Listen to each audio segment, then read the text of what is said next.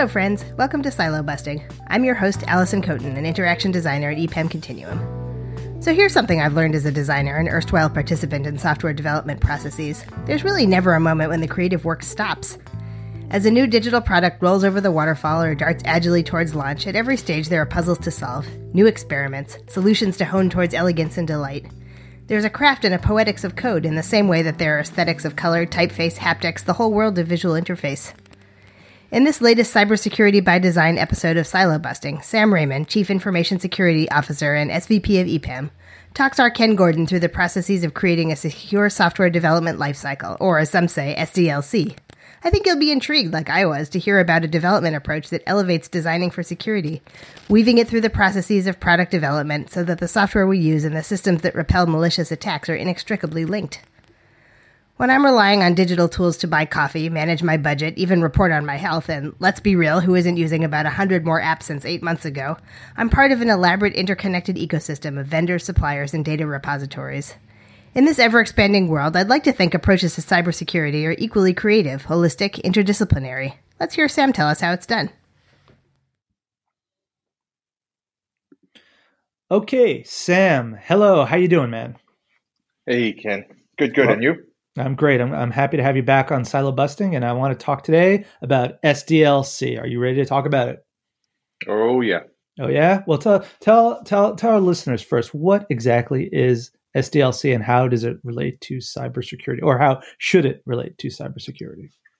Okay, so I'll, I'll, I'll start with SDLC. So SDLC, I think by itself is um, it's it's a well known term by now. The last I would say 15, 20 years, which is really about software development life cycle. So software, just like um, it, in many ways, uh, it, it follows a flow. There is you know agile or waterfall, all these processes we could talk about but no matter how you look at it, it follows a flow. The flow really is you need to design things, you need to understand requirements. And you know, if you go old waterfall, you have a planning phase and development phase and you know, QA and so on. If agile is much more agile, yeah. And you basically have product management, product owner pulling in requirements, understanding what's the best fit for the market, you know, testing it out, maybe the ideas, putting in the backlog. A team would actually extract out what should go into a sprint or next release and so and so pull that into and develop it. What should go in there? How do you develop it? What kind of metrics should you watch for? Um, how how do you set the different kinds of uh, parameters around it so that you can write your software in a more structured way? All these things, all these definition. When do you test it? What do you test? Functional testing, non-functional requirements. All these aspects of it. I mean, ultimately, what you want is you want to increase the, the, the, the, predictability to some degree, which is you want to make sure that it's it's well thought out, the whole process of it. Software, yes, you can still write a piece of software sitting down, you know, a couple of minutes, an hour, whatever it is, alone write a piece of software. However, imagine working with, you know, another seven people within your Scrum team, or another 50 people, or another 100 people, or another 1,000 working on a project. You really need to collaborate in a way that you all have some level of consistency on how you build software. So it, it allows the architect to to pull into you know their thoughts around how to maintain and make, make sure you can build robust software. It allows the release manager to have a certain amount of assurance to say, okay, these are the steps that's been built, so I can check on those steps. And it allows management to see that you know there is some, you know, basically some reasoning and and and, and methods to this madness. So all that is well defined. And, and now security in the old days, were uh, mostly tucked into two parts, which is one is testing, and then the other part is incidents, which is all right, sure, build it however you want to build it, pick a method, and then before you ship it out, give me a copy of it. We'll scan it. We'll do whatever testing you need to do. Uh, we will even protect it, you know, to some degree, put some, you know, protection around it, and then you can ship it out. That comes in very late in the game, in in in traditional sense. And uh, the other part of it is when something bad happens, then you know when that happens, then you do forensic, you would do research on it, then you would do mitigation, and so on and so on, much more reactive.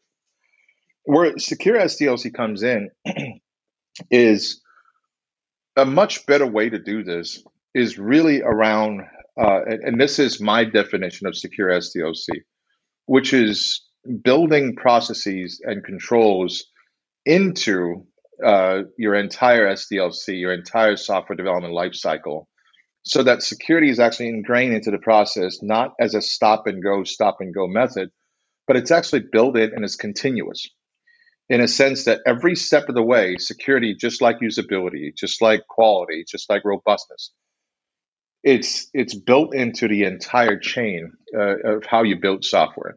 It should not be at the very end and try to see you know what you can do to actually duct tape it and, and, and patch it up. They're designed that's intrinsically more more um, much more secure, easier to protect. There are controls that should be in place before you actually you know release the code or actually build your final builds. Now, there if you Google for this, however, secure SDLC, what you would see is, you know, and, and the goal is pretty clear. The goal, the goal is to reduce the, the, the risk level. Is to reduce the set of vulnerabilities that potentially could be introduced into your software so that the chance of exploit is lower. Now, and, and when I say reduce, it's really about reduction. There's never going to be a zero uh, uh, vulnerability. It's n- not possible. Software would always have defect and, and again, we could go into what definition of vulnerability is very, very simple. It's basically to do something that is not what is intended to do. That's what vulnerabilities are. So a bug, that's, you know, potentially that's what it is. And so software will have vulnerabilities. I could tell you that right now.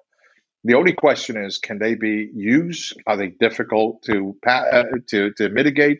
Are they easy for people to get into it and start daisy chaining and build out kill chain for? It?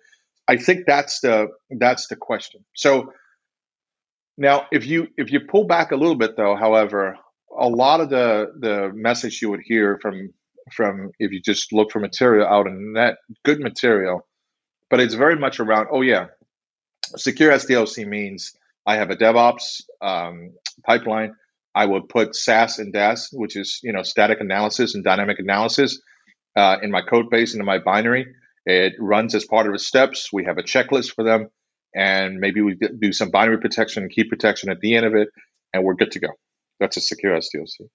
I would debate that actually that's that's the wrong way to look at it. I think we have done that uh, for years, especially the past ten years. I think it's a very good step. I think the the problem with that is, you know, it, it, it removes a lot of the very basic issues, which is, you know, you have buffer overflow here and there. That's great. But we're not dealing with the same kind of attackers anymore. We're dealing with a whole different group and and and they have different ways to monetize completely different. So the hobbyist is still there, but that's good enough for the hobbyist. But for the professionals, I think we're we're looking at a different level. So to truly have a real secure SDLC, and I and when I say real, I, I don't mean it real oh just for you know military folks or DoDs and so on. This is for everybody. Everybody needs this. If you're building a piece of software and you're releasing a piece of software, whether there's a website, whether there's a mobile application, whether it's an embedded application, it's out there. That's an entry point to the enterprise. You might not think that way. You might think that, well, but that's an application that's out there. You know, how, how bad could it be? It calls an API to your services. It allows people to tap onto your client. It would affect your client base. It might have hints for people to actually figure out how to get in the enterprise. So if you have software that you present to your client, to the outside world, which everybody does, you need to take it seriously by introducing real software development lifecycle, which from my uh, experience is really starting out from designing phase. You design an architecture, you build up the architecture with security in mind. We'll talk about how that could be done. And then you actually understand what the threat profile is for your application. You understand what your core assets are so that within your application, you know that those are your sacred things and that you cannot afford to lose or integrity of those things needs to be intact. And at least you have a visibility, understand it. Okay, that's it. And don't look at just the application that's deployed on a machine, like an endpoint and so on. Look at the whole system altogether because you don't know how it could get through it. As long as they're connected somehow, and they're always connected these days, then you need to understand what the core assets are. Have those core assets, eh, documented in your threat model, understand what the inputs and outputs are, build out that threat model so that as you actually design the application, you also understand that you know where those pieces are that's that's connected. Understand what the what the complexity is, the balance between usability and security. In fact, I have a presentation coming up in one of the conference I'll I'll, I'll post about it on my social network uh, about exactly that, which is security and usability Build that out as you're designing with your product managers and your security architects. And then when you build your software, don't forget your SAST and DAST. Completely agree. I'm not saying those are not those are great tools.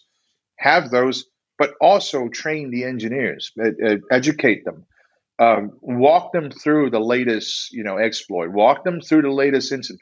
The more they understand what could be bad about it, um, the the more they respect it. It's, I mean, engineers are I'm, like myself, counting myself. We're, we're we think um, we try to solve problems. Mm-hmm. However, if we can't see the problem, it's hard for us to understand why that's so important. So yeah. it, it's it's not about spreading fear. It's about explaining to them what those problems are, what potentially could happen. When you expl- when you explain to one engineer who's never actually worked on binary level before, and say, well, yes, this buffer is too close to the you know to the border, that could potentially split you know bleed over to another segment. It could do this, could do that. When you start going through that with them, their understanding goes up. That's when they would have a different level of appreciation for you know for security.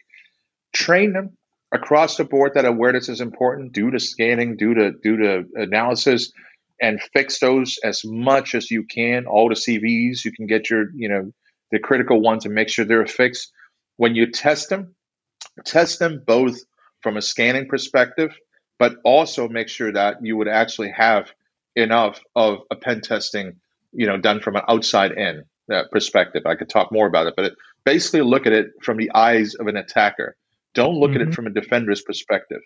We yeah. always defend the same problem, right?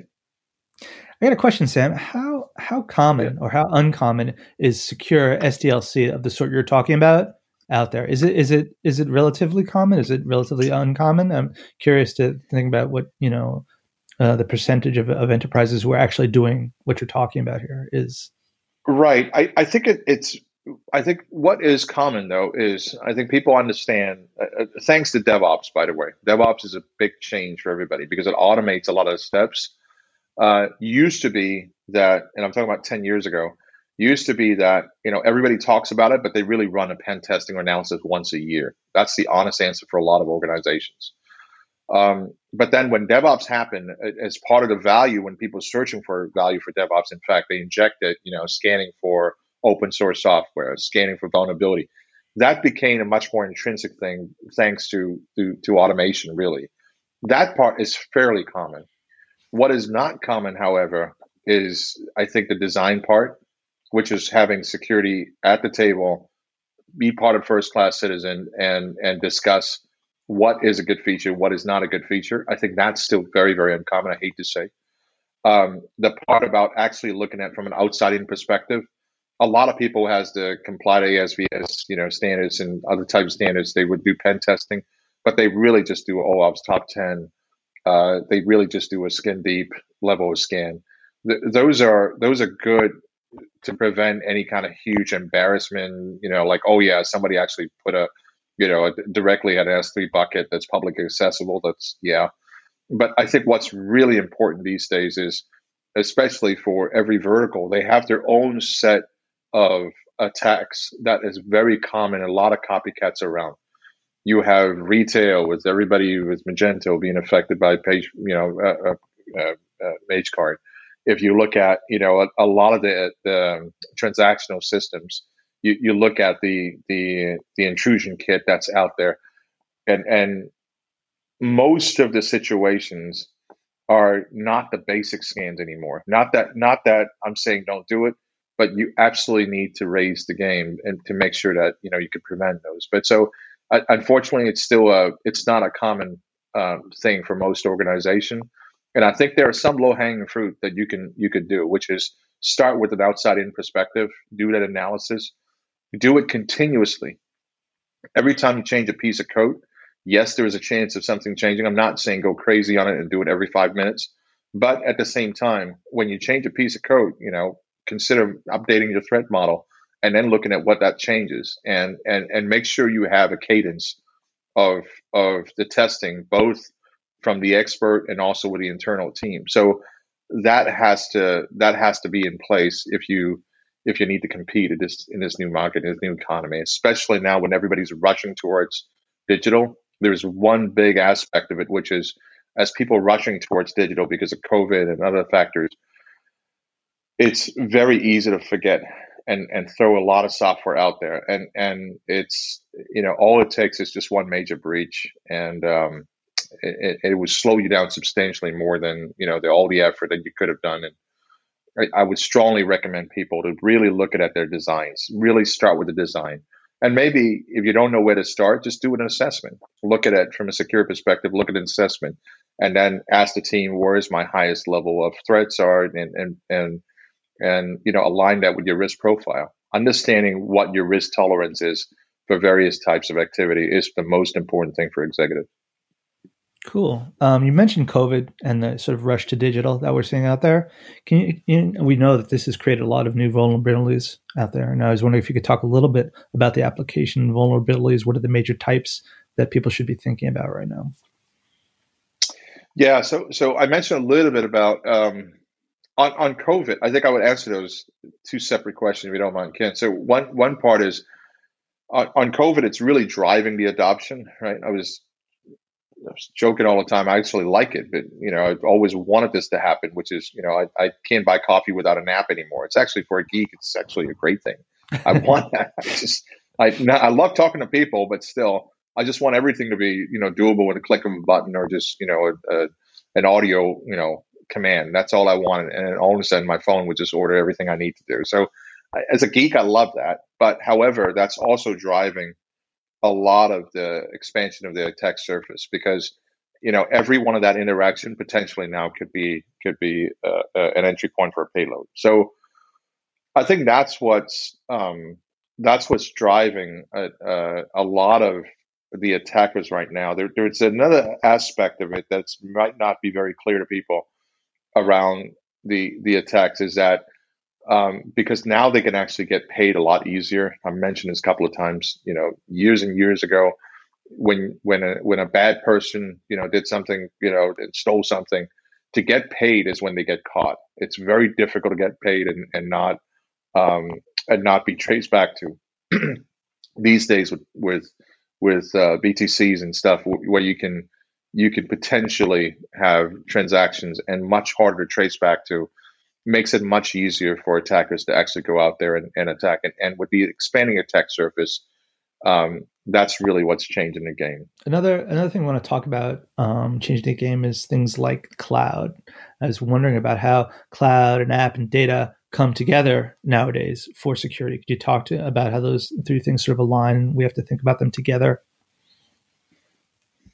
Yeah, I, I think so. People like to think about cloud as another level of infrastructure, which I completely could understand um, uh, and, and, agree in some ways. But uh, purely looking at cloud as an infrastructure, I, I, think would be a mistake because I think the beauty of the cloud is it, it provides, it offloads, um, is the aid of flexibility. It offloads a lot of the responsibility of managing that that resource, that that that flexibility to a cloud provider so that you can focus on what you really need to do. Very much like an operating system, you know, offload an application, don't have to deal with all your hardware and you know resources, and it, it's very much to that same low, uh, you know, concept, but it extended at a much higher level. Problem, though, however, is the cloud is also far more flexible. It's another level of abstraction, right? So some of the typical security control that you know we used to employ that that mostly based on uh, securing just on ring fencing and protecting a certain you know domain or or a, a pseudo enclave type of concept where you know there's still ways to get underneath around it and and, and do you know side channel. I think a lot of those are um, uh, need to be we need a new new way to look at it. And and you hear a lot about market about you know zero trust. It's it's been out there forever. Zero trust is not new. Is that you know I think the difference is it's not like you know we didn't want zero trust.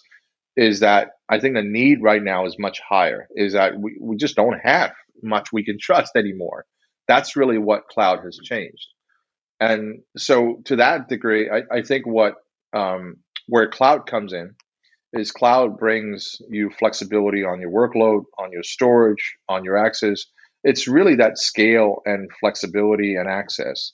Um, people, um, I think, uh, often you know connect cloud with you know, connecting with their client. I think they're mostly talk about SaaS versus an IaaS on that level, which mm-hmm. is now you can present API, you can present a SaaS platform, and so on. SaaS present a whole different set of security constraint. I'll start with the cloud and I'll get into SaaS and I'll get into application. All three of them are all tightly coupled, connected.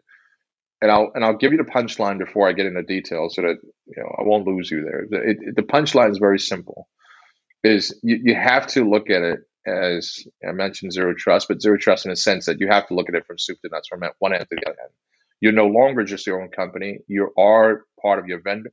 If your vendor is the weakest link, you have an issue. Somebody DDoS one of your suppliers' SaaS service, you go down, you go down. And and we've seen cases where the actual extortion is actually not done to the the the the endpoint of the end group, which is the the conversion, the, the actual ultimately the B two C business. It's actually done to one of the suppliers. They DDoS the supplier, and then and then and then they blackmail the retail company. So we're seeing quite a bit of use cases uh, or attack you know cases like that and so what you really need to do is, you know, look at it from end to end. What do you rely on? Look at it from a resilience perspective, not just on, you know, what you would lose, but look at it from how resilient you are, um, you know, from uh, against a lot of these cases. So um, if it's a SaaS service, your identity, how you actually map out identity with them, how do you rely on them, how do you find them, how do you identify both parties, all of those key aspects of it is absolutely critical. Do you have a backup? If a SaaS service goes down? What do you do if you don't have a backup? Do you just, you know, fall back into a system that at least could allow view only system? Do you fall back into, you know, a, a panic mode and, you know, go, and then go around and start, you know, connecting with anything? Because that could be a, that could be a, that could be a, a, a an attack vector as well, which is DDoS one of your supplier and then see what, how you react to it and then forge as, as somebody else that might help you. It's a very common case in social engineering, but you know that could be a big aspect of how the bad guys could get in. And so look at what happens from a do a do a tabletop exercise or not one but continuously to see what and how do you react to those cases not just from an organization perspective but look at your cloud look at your SaaS providers look at your partners and and from but but focus around your company and your client uh, how they would impact, what is the blast radius. So those are the things that I think the cloud has really changed because we're no longer just you know our own company. We're we're really connected very much. But there there are more technical aspects of it, which is you know what do you store your keys? How do you manage your keys? Well, everybody's from a key key vault, right? Isn't that great? It's like no, that's that's a good start, but we're ways behind on that one actually. So. Uh, what do you do when your your cloud is so flexible? Your storage is so flexible how do you enforce that? How do you actually attach that? That's where automation comes in. So security on cloud is very much relying on a lot of the automation that's built into it. If not, it's it's going to be horrible. One more thing about that is cloud providers done a wonderful job uh, stepping into providing security features. I think they understand the need for it. They know that this is a big inhibitor for people moving from on-prem to cloud. I think you know my recommendation is take a serious look. My experience so far is directly using the cloud native secure you know API is the best way to go. You can use abstraction layer, but don't just use abstraction layer. Um, really make sure that you spend the time to uh, integrate and and and it's never about just the tools. It's about how you use the tools. But the native SDKs are very very helpful because it gets you to the actual insight as opposed to just a green button and a, a green you know light and a red light.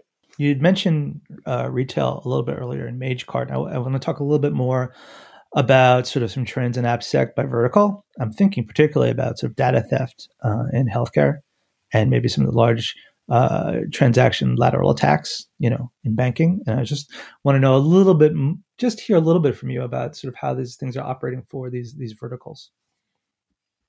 Sure. Um, each one of those really is a separate podcast, to be honest with you. So um, when you look at retail, retail, the top two, the top two really are um, ghost accounts, which is bots, and uh, trimming. Those are the top two that we're seeing out there. Um, uh, and I'll explain what they are. So on uh, the ghost accounts and for the bots, basically they get into your system uh, forge bad accounts and then sell it to the bad guys and then go in there and then do lateral attack or um, uh, or basically they're just dormant and they stay there until they find uses for it. Uh, it, it, it has a number of issues with anywhere from, you know, of course, direct threat, which is some bad guys can take advantage of those accounts to then, you know, gain more access or even run transactions to as simple as generating load. Actually, they've done that and generating load so that they can actually use it for other type of attack or forgery to, you know, chain to another system, which is, you know, attackers build trust through that way, which is they have an account, get into your system. Uh, maybe they don't trust you. Maybe, maybe they don't trust that user, but maybe, you know, one of the vendors would trust your open connect or your connection much more. And then they hopped onto another site and now they trust them a little bit more and then get closer and then hop on another site and then they can get into what they want to get to. So uh, all the way to the fact that it just um, it's just difficult for a retailer to even understand what's going on because it's not easy to pick out between your real users. They just see people not engaging. Well not engaging means could be just somebody didn't like the service or could be somebody just tried it once or have difficulty. Could right. be a could be a technical glitch but it could be a real security issue. So that's the part about ghost account that's difficult. Trimming, however, it's another aspect of it. It's been around for quite some time now. It's you know because of uh, Magecart and, and, a couple of other um, other plugins, and um, the, mostly on a client side, some of them in the middle. But you know, really, what it does is it, it injects itself directly on a client plugin most of the time. Excuse me, and sometimes it's it's sitting in between. What it does is it would you know expand transactions, it would trim transaction, it would rerun transactions, uh, all those aspects of it because it's forging as a client. Uh, it's very difficult for the back end to actually understand you know what's going on. This looks like a normal user, so that's hurting uh, retail uh, a lot there are also uh, a lot of fake reviews. That's a different aspect of it. The fake reviews are also hurting uh, the ecosystem for retailers, um, not because just because of, of it's affecting how you know it, it's making the the system less useful. It's actually much more around um, making the um, basically pushing all your sentiment analysis, pushing or your perception of a system, you know, to one side, and and that's where that's where it's affecting you know a lot of the retailers. Now on on banks, uh, there I and I hate to say this, but ever since the the for example the Swift attack, the the large ninety five million dollar transaction Bank of Bangalore in, in India, there are lots of copycats, and it and it spins out with you know Hermes and and Ryuk and and uh, a lot of the other groups that came out that basically use similar type of breach kit, um, but expanding out to do extortion. And so we're starting to see a lot of that, but sometimes they're not extortion based; they're just lateral attack, as you mentioned, which is to get in there and then they start, start to spread horizontally across the board. Um, those are problematic. We're we're we're seeing those and then, you know, healthcare, you mentioned healthcare, there are two aspects of it. One is on, on theft, on data theft, um, because of, you know, the nature of business, but we're also seeing a lot of ransomware. So you probably saw some of the FBI reports um, on um, a number of, of ransomware group uh, that is out there right now targeting specifically in, you know, for hospital healthcare and, and, and so on. So we're starting to see those because they're seeing the yield. They're seeing that, and it's these are people that um, they're attacking where it hurts, so that people would react to it and just pay up, you know, as quickly as possible. Then they move on. It's it's it's uh, when I say bad guys, it's absolutely bad guys, right? So. Um, so it's really unfortunate, really bad that, that this is happening, especially to where we need them the most, especially with healthcare these days we really need them support them the most. But that's exactly what's happening, which is people are attacking them because they know that everybody needs um, attention to it now. They would get paid very quickly, um, and so that's why you're seeing a lot more motion into it. And I think a lot of the a lot of the effort that's been put in place around you know a lot of great organization coming up to actually have more maturity and more services and more um, around um, protection on these cases, but also as to how to recover and remediate, you know, when incidents like that happen. So I strongly recommend, you know, uh, people to look at seriously, look at their organization, do some, you know, exercises to figure out when things like that. It's not an if anymore; is when. When something like that happens, what do you do? That should be how you train the executive team. That should be how you work with your clients. That should be how you explain to your internal team that bad things will happen. How do you react to it? How bad it gets? How do you control the blast radius? That should be your focus. Yeah, I'm so interested in this idea of you talking to these business leaders about this because it sounds like uh, you're saying that there's an enormous amount of responsibility that organizations have to have when it comes to security, much larger probably than ever before and that it requires both a sort of a, a, real investment and an attention to detail and commitment, right? Because if you've got to protect the whole supply chain, that's that's not a small deal, and if you have got to continually um, make sure you're doing the right thing, that's that's that's a very serious commitment. So I'm curious is is to sort of when you deliver this message, how it's met, and what you have to say to to get yourself heard. Is it naturally accepted typically when you're talking to people, or or do you have to do some education and convincing? What's what's it like for you um, to talk about this stuff for, to business leaders? I, I, love this. I love this question. So it, it's it's all over the place. I'll be honest with you. It, it's never easy to ask somebody to picture uh, something bad happening, right? So we, we do it all the time in in, in martial arts or self defense or whatever it is. We we do it all the time in security, but that's not what happens um, that's not so easy, right? So I, I did a talk actually not too long ago on on security and and uh, and all the bots out there. And the first line that I had was, I asked everybody to close their eyes, and uh, and I asked them to picture, uh, imagine logging into your online bank, and you see uh, your balance is zero.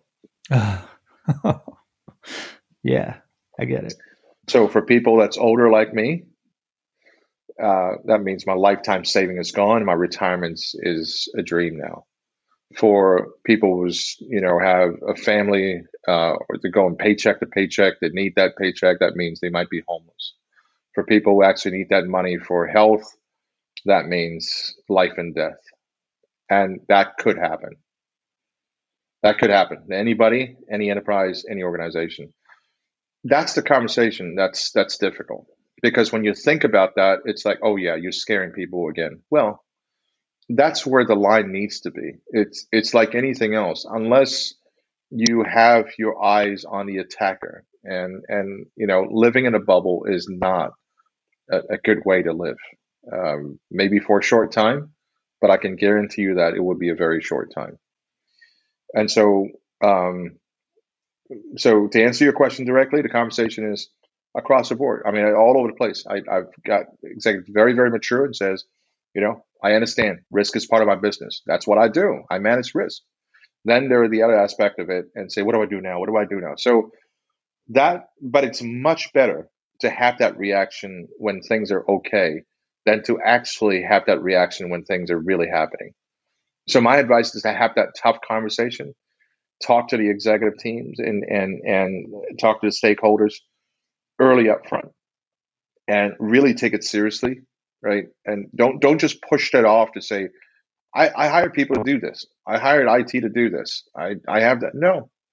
When when something bad happens and you have to go in front of a public and talk to pr about a breach that very quickly became your problem. Trust me and and how much confidence you have is what your team's going to rely on. So it, it, starts from the top. That composure, that that that um, posture, the confidence, and the honesty has to start from the top. And that's usually where I start the conversation. And that's where we're going to end it. Sam, thank you very much. I appreciate you bringing it up. Thank you so much, Ken. This has been Silo Busting, a podcast from EPAM Continuum.